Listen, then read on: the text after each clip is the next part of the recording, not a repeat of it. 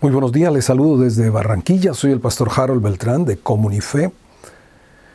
Y en el capítulo 6 del libro de Josué encontramos una de las historias más conocidas y emocionantes de la Biblia. Es la toma de Jericó, cómo fueron derribados sus muros. Dice el verso 1, ahora Jericó estaba cerrada, bien cerrada a causa de los hijos de Israel. Nadie entraba ni salía. Mas el Señor dijo a Josué, mira, yo he entregado en tu mano a Jericó y a su rey con sus varones de guerra. Y empieza a describir, a dar las instrucciones precisas. Ahora recordemos, Israel ha salido de Egipto como una nación de esclavos. Dios necesita convertirlos en un ejército de guerreros. Y todo ejército, para que tenga éxito, necesita disciplina, coordinación, que todos sepan seguir las instrucciones al pie de la letra para evitar daños colaterales, fuego amigo, tantas cosas que se presentan en, las confrontaciones. En este caso, realmente la estrategia de guerra no fue para nada convencional. Nunca se había realizado algo así y jamás se volvió a realizar.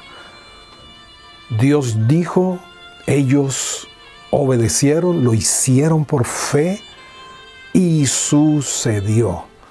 El libro de Hebreos capítulo 11, el versículo 30, deja el registro de lo siguiente, por la fe cayeron los muros de Jericó después de rodearlos siete días. Al saber y al entender de muchos qué podía suceder, darle vueltas, sonar unas trompetas, volver al otro día a hacer lo mismo. Pero al séptimo día se tocaría prolongadamente y entonces todo el pueblo iba a dar el grito. Ahora, en el versículo 10, Josué se asegura que la instrucción quede muy clara. Mira lo que dice, versículo 10.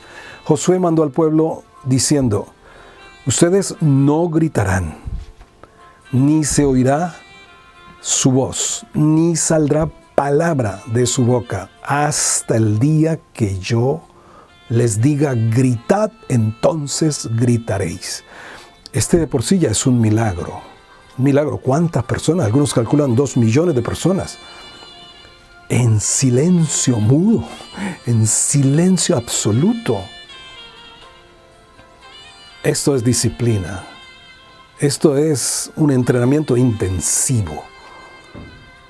Todos queremos expresar algo de inconformidad o hablar porque, bueno, nos gusta hablar más a unos que a otros, pero aquí había una restricción.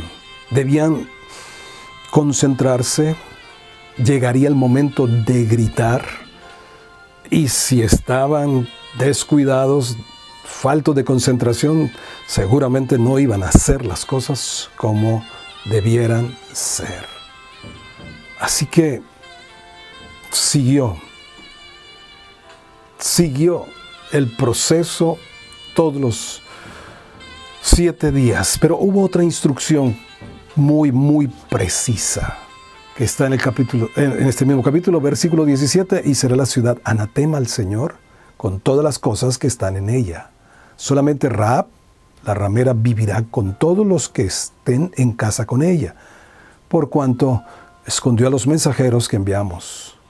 Pero ustedes guárdense del anatema no toquen ni tomen alguna cosa del anatema, no sea que hagan anatema el campamento de Israel y lo turben. Jericó quedó bajo maldición completa. Anatema significa maldición. Y la instrucción aquí es muy también importante.